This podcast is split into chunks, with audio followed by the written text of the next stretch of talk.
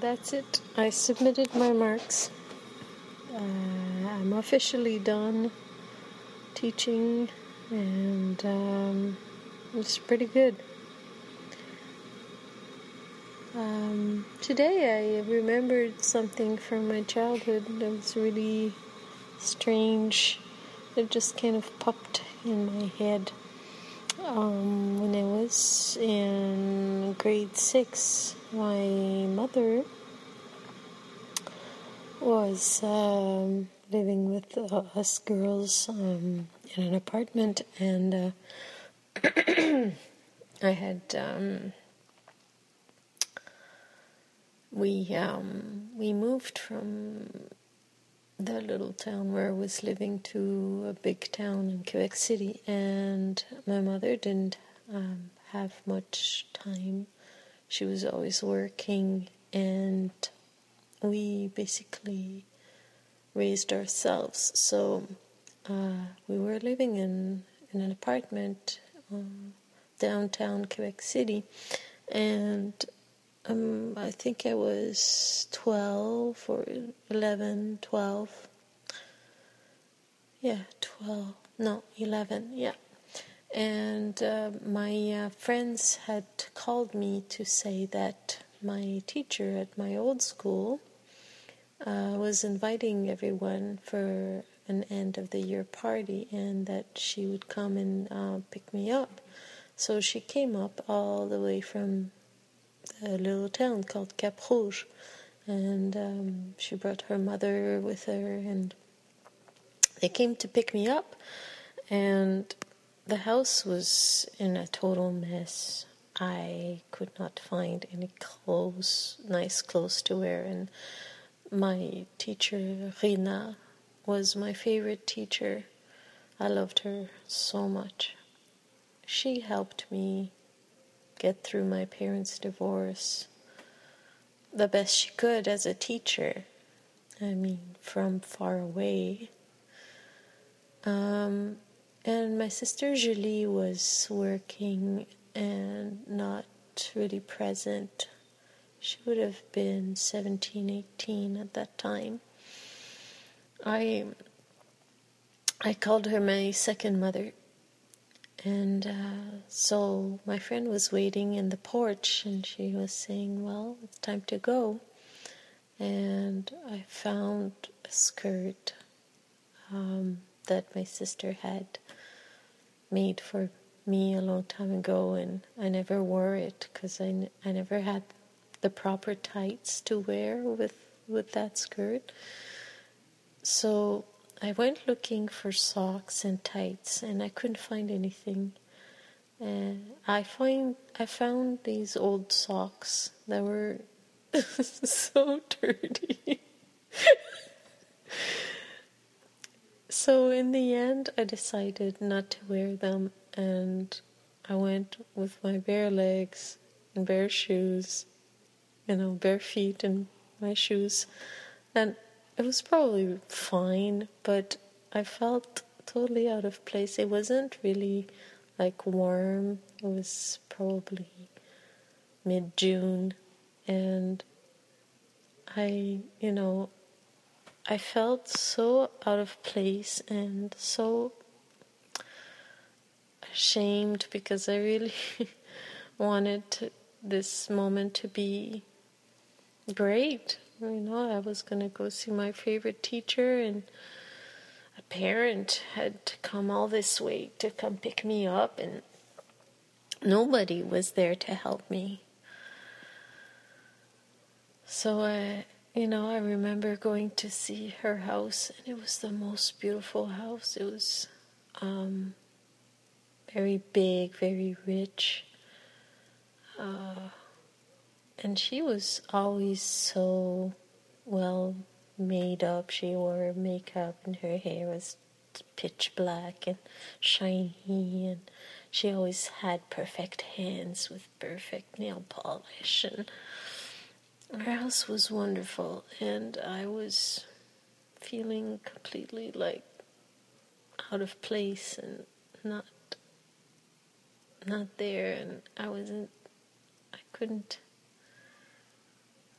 enjoy the the whole thing because I was walking around barefoot in her house. Uh, but I, know, thinking about it, I'm thinking that's, that's me. You know, I wear, I walk barefoot all the time now. That's no problem. mm-hmm. It's a funny story. so what else?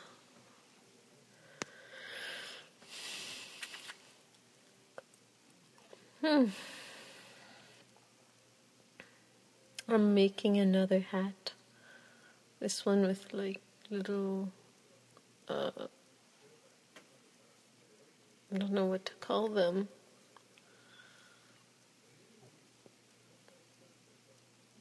Side straps, I guess, with a button.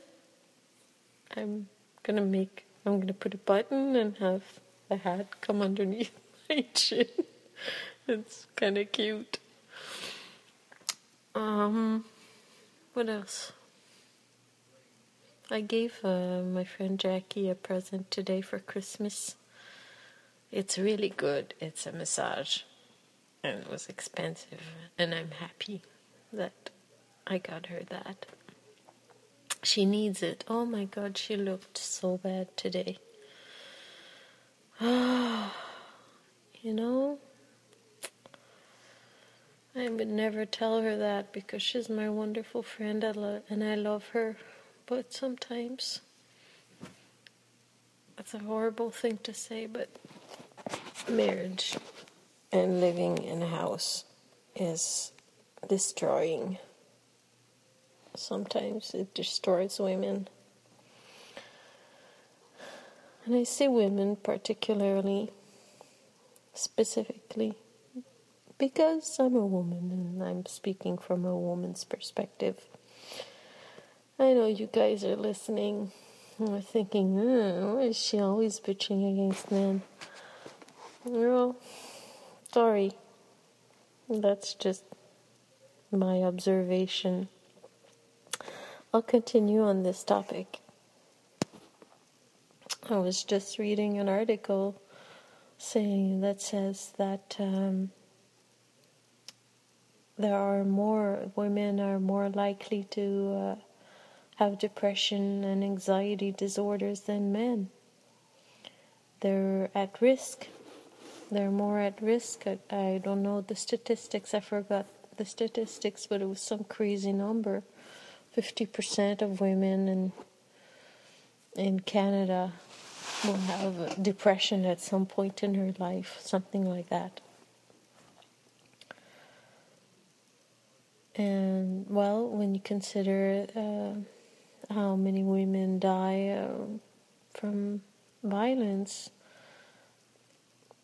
um, there are also, you know, uh, we have tons of hormonal changes where we give birth. And I think that our society, our patriarchal society, doesn't take women into account really. I mean, it's all about property. Having a house, having cars, maintaining jobs, having a balanced life for your children. Women and men are locked in, in a cycle of sustenance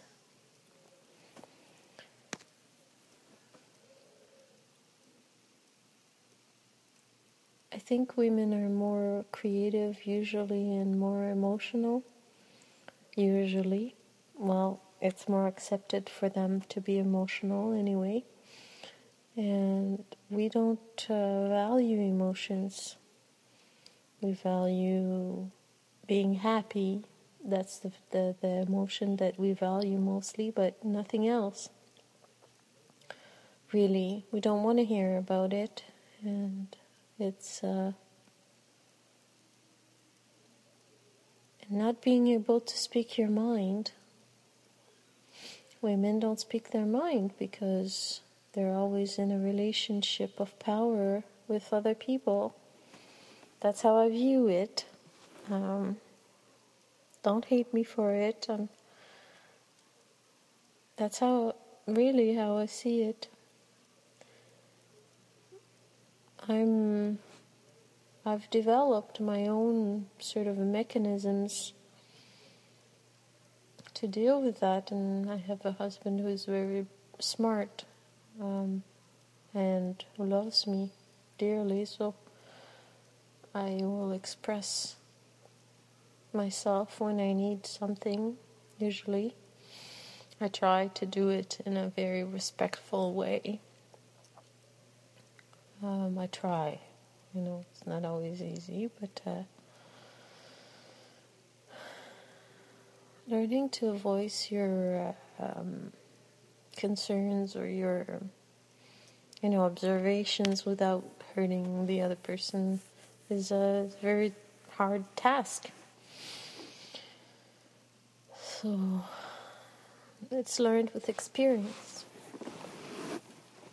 Anyway, so women often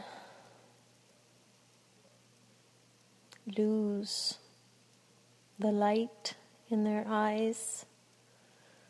And often, this is what I see in my friend. The light in her eyes is gone. And I don't like that.